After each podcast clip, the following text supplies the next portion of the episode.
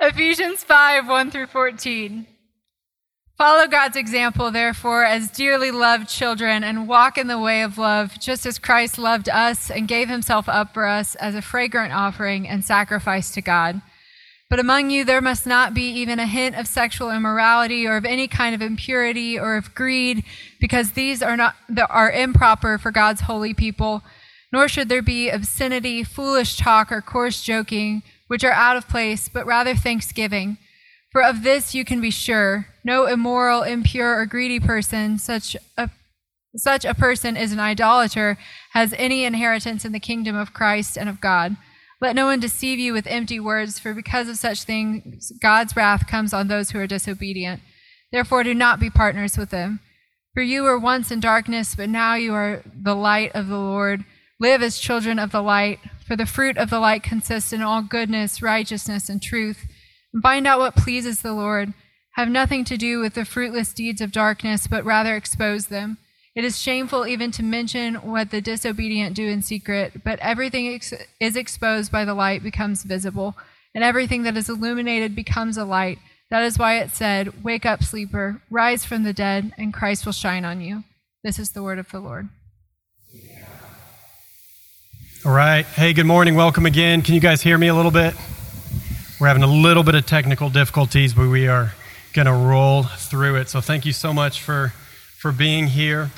Um, in 2009, on Thursday, January 15th, it was an ordinary cold day in New York City, and Flight 1549 took off at LaGuardia Airport at 326 in the afternoon. Now, you may know the story. The flight began as normal, but two minutes into the flight, the airplane sort of gobbled up a huge flock of geese. Uh, now, airports have all these strategies. They have people that devote their whole lives to keeping birds from flying over airfields. But a flock of Canada geese got over the, the airfield, and these are big birds, and they were a lot of them. And so the, the airplane uh, sucked them up, and both engines immediately were gone. Now, Captain Sullenberger and his co pilot had about three minutes where they knew that they could stay in the air before hitting the ground. Now, you may know this as, as a miracle story even before it became a movie with Tom Hanks. I mean, at this point, if there's an airplane or like a boat or a bus that Tom Hanks is the driver of, just don't even get on it. You know what I mean? Like if I see him, he's going to make it okay, but I'm not getting on that thing because it's, you know, it's about to go down. But they had a few options in the three minutes that they had before hitting the ground. The first was to return to LaGuardia or one of the other airports, but quickly they figured out that they weren't going to be able to make it. At this time, they were flying over the Bronx, which is one of the most densely populated neighborhoods in the entire world. The second option was to land on the New Jersey Turnpike, which was not a great option for obvious reasons. And then the third, and really the only option, was to turn and try to land the aircraft on the Hudson River. Now, river landings are extremely difficult for several reasons. Number one, if the nose of the airplane or one of the wings touches the water first, immediately the entire aircraft will break into pieces, killing everyone on board. And so Captain Sullenberger and his, his co pilot only had moments to go through a process that they had trained to do. And so they had to shut down the engines, disconnect autopilot, shut down flight management. They had to activate the seal on the vents and valves to make the airplane more waterproof. And then they had to set the speed consistently and glide over the water as long as possible, and, and of course, not hit a, a bridge or a boat. Uh, and then importantly, they had to land going in the direction of the current of the river. Now, remarkably, they managed to do all of this and save the lives of every single person on board. And while we might want to call that a, a miracle, and in a way that's true, anyone in the flight business would call it something else. They would call it the power of good habits. You know, the importance of following the right procedures, of, of good training, of having been through it enough in advance that they could act on these habits. You know, it's interesting, Captain Sullenberger was not only a seasoned pilot, he was an expert and a trainer in water landings for commercial aircrafts. He was probably more equipped than anybody else in the entire world for this one catastrophe. Now, pilots aren't born with the innate knowledge of flying a plane. Of course, it takes thousands of hours of training, tens of thousands of hours of experience. They, they do all these simulations of things that can go wrong so that they can better serve others that are entrusted to their care. Know, it's the same with any skill or activity or, or habit. We have to learn it. We have to cultivate it. We have to, to focus on it and shut out other things in order that our attention can be fully set on, on this one thing. And the way it works with any habit or skill is that we first have to have a vision of what we want to be able to do. Second, we need the motivation to get us there. And then third, most importantly, we need habits that will sustain a life that fits this vision. Now, this is true of any skill, any ability. And most of our lives are not shaped by these great moments, but rather by the moment by moment habits that we've cultivated. The, the minutes, the hours, the days that, that we do roughly the same things and over and over and over. We are what we continually do. Or, as the writer Annie Dillard has put it, how we spend our days is, of course, how we spend our lives. Now, we're looking at Ephesians 5 this morning, the text that we just read. And we're looking at this important word from the Apostle Paul, which is to walk in the way of love, to, to cultivate the habits and the character of Jesus in order to become a light into the world. And so there's three things that this passage shows us. First, there's a command, which is verses 1 and 2. Second are the habits, verses 3 through 7. And then third are the invitation, verses 8 through 14. So we'll start with the command and it's a command to love. Verse 1 Follow God's example, therefore, as dearly loved children, and walk in the way of love, just as Christ loved us and gave himself up for us as a fragrant offering and sacrifice to God. Now, in Ephesians 4, if you've been with us for some time, you know that Paul is getting increasingly practical. The first uh, three chapters of Ephesians are all about theology. It's about who we are in Christ, what God has done for us in Christ. And this is so important that it, it comes before the, the commandments and the way of life in chapter 4, and then now here in chapter 5. Because Paul doesn't start, and, and the New Testament doesn't start, and Christianity doesn't start with what we must do, but rather what God has done for us in Christ. And so, if, if you're new here, if, if you've just been here for the last week or two, all you have to do is go back and listen to like 12 sermons online. You'll be totally caught up. I'm kidding, of course. But rather, what you must realize is that when the Bible gives us commands, it does so only after calling us children of God, after calling us dearly beloved. And so God comes to us. He makes a way for us to know Him through Christ. And then He changes our hearts from the inside out. And then He calls us to a certain way of life. And that's always the order that the Bible takes. Pastor Tim Keller has said Christianity isn't a vitamin supplement adding a little health to your life, it's a heart transplant. And everything depends on it. Now, it's fitting too that the major command of Ephesians is one word it's love. Love one another. Walk in the way of love. And even still, Paul doesn't just tell us to love, but he tells us why to love and how to love. So, first, why? Jesus' sacrifice. The verse says, Because Christ has loved us and given himself up for us as a fragrant offering to God. This is the foundation for our love. It's the very love expressed in the sacrifice of Jesus. Paul is coming back to Hebrew imagery again, as he often does in Ephesians. And he's reminding these early readers and of, and of us of, of how Israel had these strict instructions for getting God's forgiveness. They were continually falling into sin and grumbling and moving away from God. And so God made a way to restore them to himself. Their sin, the penalty for their sin was death. And yet he allowed for an animal sacrifice to take place to wipe away this penalty. And so you see all throughout the Old Testament all of these rules and regulations and Levitical laws on how to do these animal sacrifices in order to receive the forgiveness of God. But what Christ is saying is, or what Paul is saying is that Christ is now your sacrificial offering. He is your, your once for all sacrificial lamb who has been slain for all of your sins, past, present, and future. Anyone who believes in him, their sins are transferred onto the sacrificial lamb. And not only that, but the righteousness of Christ is transferred onto us. This is the ultimate demonstration of love. It's, it's the why that we are to love one another because we have been first loved according to the gospel, according to this good news of Christianity. This is the ultimate display of love. Christ has become the fragrant offering. So you can think there of like in the Old Testament imagery, the barbecue, you know, burnt ends, that's a fragrant offering to God. And that's what Christ's sacrifice is for us an offering that is pleasing to the Father. And so that's the why of love and the, the how of love. How we are to walk in love is to walk in the way of Jesus. Paul writes, as dearly loved children, walk in the way of love. Because of the love that's been poured into our hearts, now go and walk in that same love. And one of my favorite authors, Dallas Willard, I've probably shared this quote before. I know I have. It's a paragraph that uh, I, I would almost say has changed my life. And I can remember when I read it how many things connected for me. But he says, We can become like Christ in character and power and thus realize our highest ideals of well being and well doing. We can become like Christ by doing one thing by following him in the overall style of his life the one that he chose for himself. If we have faith in Christ, we must believe that he knew how to live.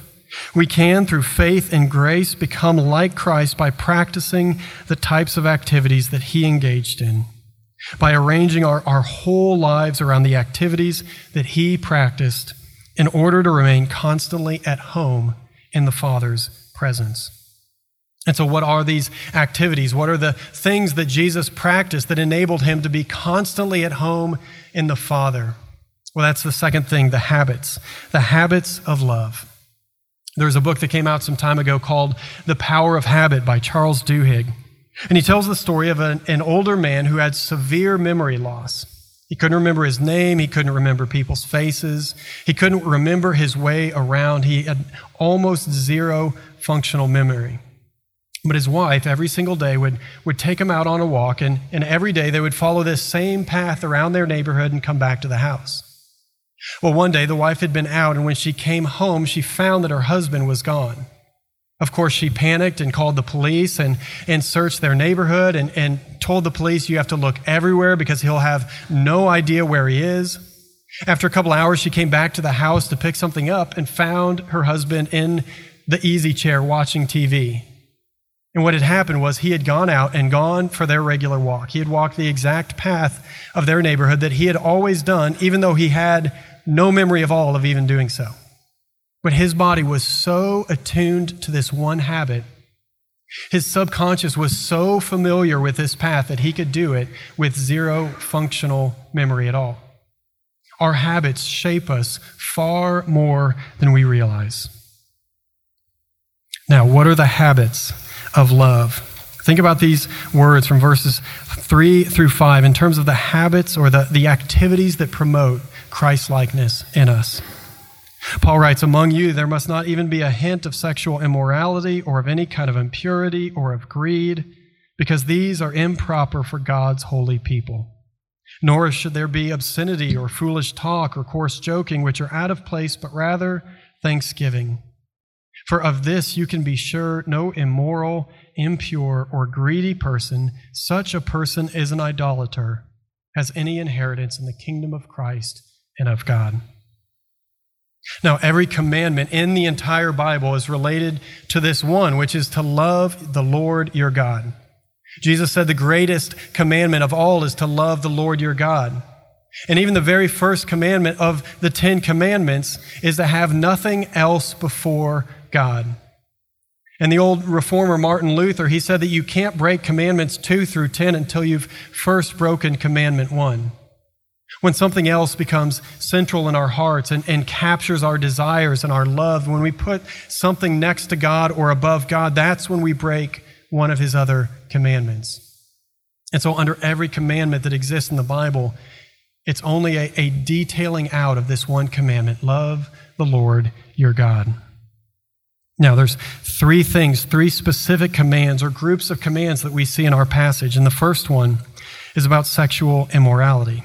The Greek word is porneia, which refers to any sort of sexual sin, from lust to adultery. It would certainly include pornography today. And the phrase that Paul uses, he says, all of this is improper for God's holy people. And if we think of this in terms of the way of Jesus and the life of Jesus, we see that he was the most sexually perfect person who had ever lived. You know, he wasn't married, he was never dating. It, you know, I mean, it would have been impossible for him to be equally yoked. You know, there wasn't somebody like him on earth. But he was perfect. He was perfectly whole in every way, including his sexuality. Now, we're going to talk about this more next week in our passage on marriage, but every single human being has some level of sexual brokenness. Whether it's much or whether it's little, every single person in the world has an amount of sexual brokenness. And yet, even still, the Bible says that sexual wholeness, not perfection, but wholeness, is possible. It is possible to be restored and, and, redeemed and made whole from whatever sin, whatever things are in our past, whatever pops into your mind that maybe you're ashamed of. We can become made whole in the gospel. Now, the second thing that Paul mentions is foolish talk. Any sort of speech that's unholy. It could be lying to a, a coworker about how much of the project you've gotten done. You know, it could be uh, a kind of coarse joking or gossip with your friends. It, it could be yelling obscenities in your car or uh, on your bicycle or on a golf course. And the antidote to all of this that Paul gives us is thanksgiving. He says all of these things are, are not fitting for the people of God, but rather thanksgiving is. Be grateful. Be grateful at all times for what God has provided, for who He is for you. Our, our words are the overflow of our heart. And yet, if we can capture and, and, and take control of our words, we can even change our own hearts as well. Now, the third thing is greed. And like sexual immorality, this one is mentioned twice in the passage. This is consistent with the whole of the scriptures that sexual immorality and greed are probably the two things, the two sins that are talked about more than anything else. Often you'll see one of these things really highlighted in a church. If you're in a more conservative church, chances are sexual immorality will be the one big sin, but there might be little mention of greed. If you're in a more progressive church, you might see that greed is the one big sin, but there's little talk of sexual immorality. The Bible doesn't really give us this option. It holds both things before us as, as primary things to reject, ways of the world that we are to reject. And I think every one of us struggles with greed more than we even realize. And Paul says in the passage, For this you can be sure no greedy person, such a person is an idolater, has any inheritance in the kingdom of Christ. Now, greed is linked to idolatry, which is putting anything next to Jesus in our hearts, on, on our minds, putting anything alongside Jesus.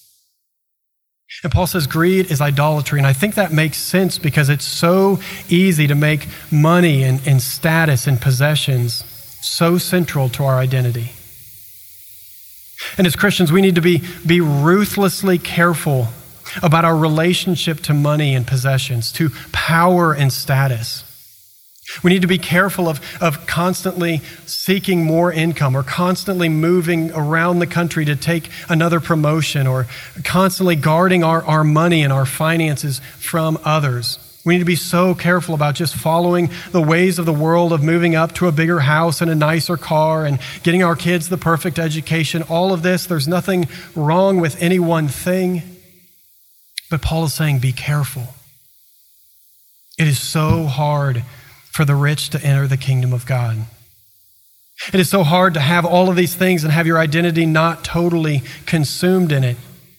And then if you lose any one of these things, it's devastating. And so Paul's giving us this fatherly advice be careful, watch out, be on guard against greed in your soul. Jesus said this in Matthew 6 where your treasure is, there your heart will be also. No one can serve two masters. You can't serve God and money. Now, think of these three things in terms of habits. So often we can have habits that we don't even realize that can allow sexual immorality to persist in our hearts. It might even be the, the big things and the explicit things. It might just be watching TV shows or, or movies or listening to music that has enough immorality in it that it's forming your mind or deforming it more than you realize. In terms of greed, it could just be following the ways of our, our country and our culture. And the antidote to greed that the Bible's always giving us is generosity. Being generous, being, being open handed with what God's given us because it's not really ours, but everything belongs to Him. Giving freely to the poor, giving freely to the church, to missions, to whatever God has put on your heart. Now, I think for most of us, when we hear greed, we're, it can be tough for us because we, a lot of us just don't make a lot of money, it feels like, you know? I don't know about you, but I often don't I don't consider myself a rich person, you know, unless I'm comparing myself to to a totally different country on the other side of the world. I don't think of myself as a wealthy person. But there are so many times when I catch my heart being greedy for just a little bit more. I don't know about you, but I think it was was it last month I got my my stimulus payment, you know? Uh, we've got three kids, so it was a monstrosity. It was awesome. I'm like, Thank you, America. I'm sorry for everything I've been saying about you for the last 30 some years. I don't know where this money's coming from. Nobody knows where this money's coming from. It's the federal credit card. They're just charging it. We'll let our kids deal with it, but thank you, America. But I'll be honest, it took me weeks. I mean, I don't know, four, five, six weeks before I actually gave anything away from this income. I kept kind of trying to justify in my mind, like, well, it's not income, so I don't need to give it away. I went back and forth. And then I just sort of realized in, in talking with Jesse, like, I need to just give a portion of this away. And so we, we tithed off it. Uh, it, it, I'll be honest, it was so hard for me. We're renovating our basement. You know, that money would have made a significant difference. My wife's like, yeah, of course we should give on. I thought you had done that already. I'm like, I know, but this is like the same amount of money as like carbon wheels for my bike. It was so hard. But in, in just sort of releasing that, that little bit, there was, there was something that happened in my heart that I think just, just kind of loosened my grip on everything else. I think greed is, I'll be honest, something that I struggle with probably more than any other one of the big sins. It's just so easy for me to get wrapped up in possessions and of clinging to things. But giving is a habit, generosity, it's generosity is a soil that, that greed just doesn't easily grow in if we're being generous with our time, with our energy, with our skills and gifts, with our money, everything, it's going to be hard for greed to grow in that place. Now, how do you how do you change a habit? Paul in this passage, he's focused more on the negative things to avoid than on the positive things to embrace. Some passages are, are more on the positive. But he does give us three things in this text that are positive habits to cultivate. He says, love. Love your neighbors, prioritize their needs, walk in the way of love. Second, be holy. Be holy in your relationships, in your thoughts, and in your desires. And third, be thankful. Be thankful for what you have, and even thankful for what you don't have rather than envious of what you don't have. Paul is begging us cultivate a, a hunger for holiness. Transform your thinking and, and your feeling and your habits and align yourself, as Dallas Willard said, align yourself with the habits of Jesus. Look to his life and try to model your life on the pattern of Jesus. Certainly, he would know better than anyone how to live in this world. And so, study the scriptures, study the gospels, look at his words, the way he interacts with people, look at the way he relates to money and power, look at the way that he does prayer, his daily life, and seek to learn how to live as Jesus lived. Now, the last thing is an invitation. Verse 8. Paul says, For you were once darkness, but now you are light in the Lord. Live as children of light. For the fruit of the light consists of all goodness, righteousness, and truth. And find out what pre- pleases the Lord.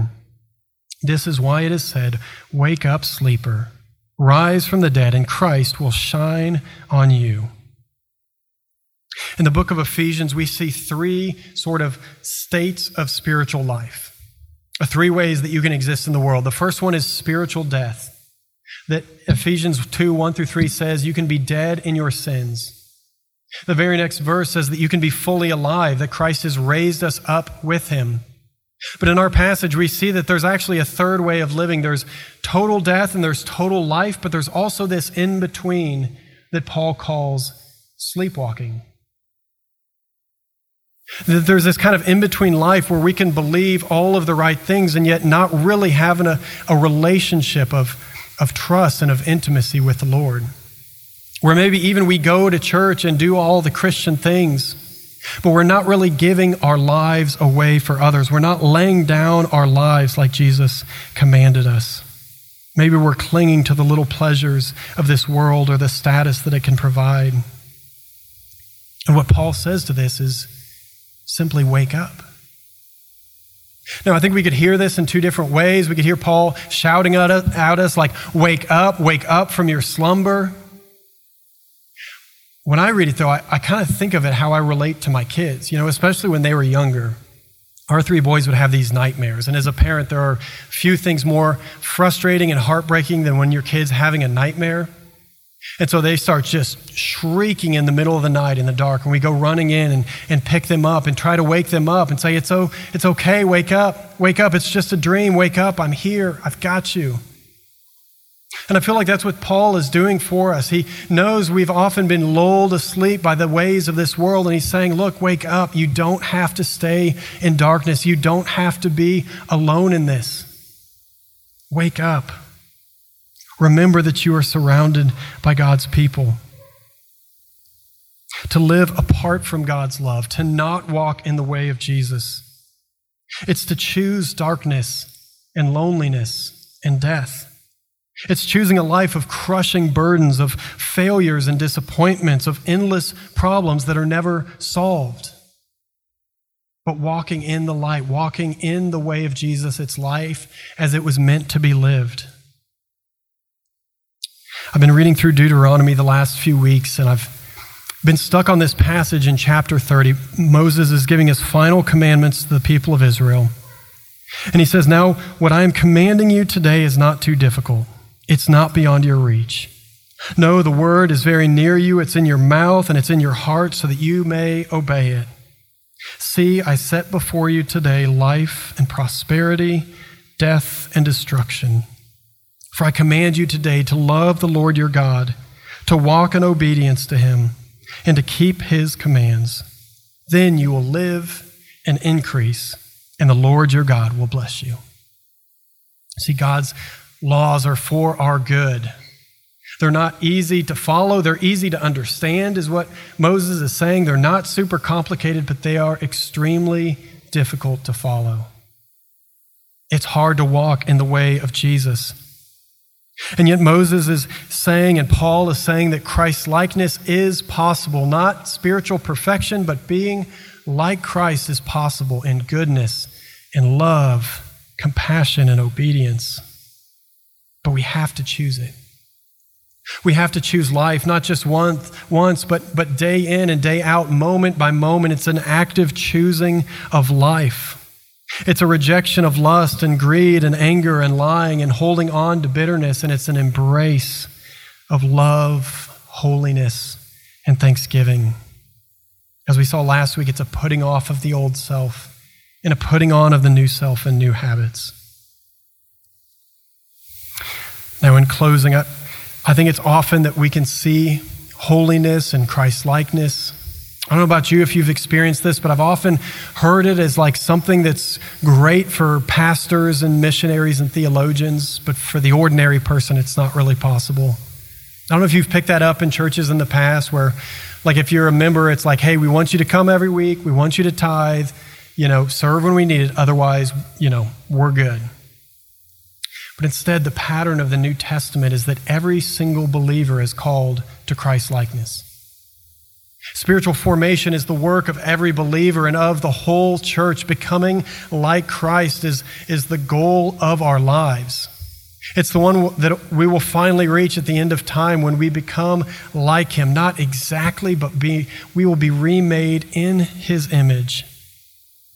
And so, if you're a college student, what does it look like to resist the way of the world and to choose to serve and lay down your life for others? If you're studying law or politics, what does it look like to let Christ reign in your heart above everything else? And then work to create a more just and merciful and beautiful society. If you work in healthcare, what does it look like to, to wash the feet of others and to prioritize the least of these?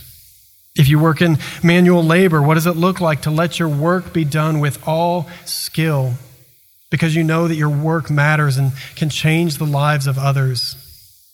If you're a teacher, an educator, may your light shine forth into the lives of children and families who maybe have only known darkness. So, like Captain Sully, we, we develop the, the habits of our craft to serve others but we also must develop the habits of faith for the glory of God. So that we can use our work, we can use our entire lives in pursuit of a more Christ like community, more Christ like society. And if that sounds exhausting to, to develop all of these habits, and in addition to everything else you're doing in life, remember Paul's words as dearly loved children, walk in the way of love just as Christ loved us and gave himself up for us.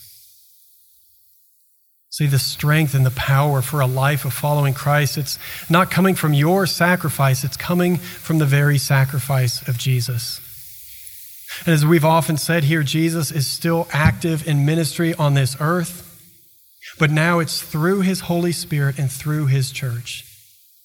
It's through each and every one of us embodying the Spirit of Christ and seeking to live on earth as He did, full of His power and love. So the passage says, Follow Him, love Him above all else, and walk in the way of love. Let's pray.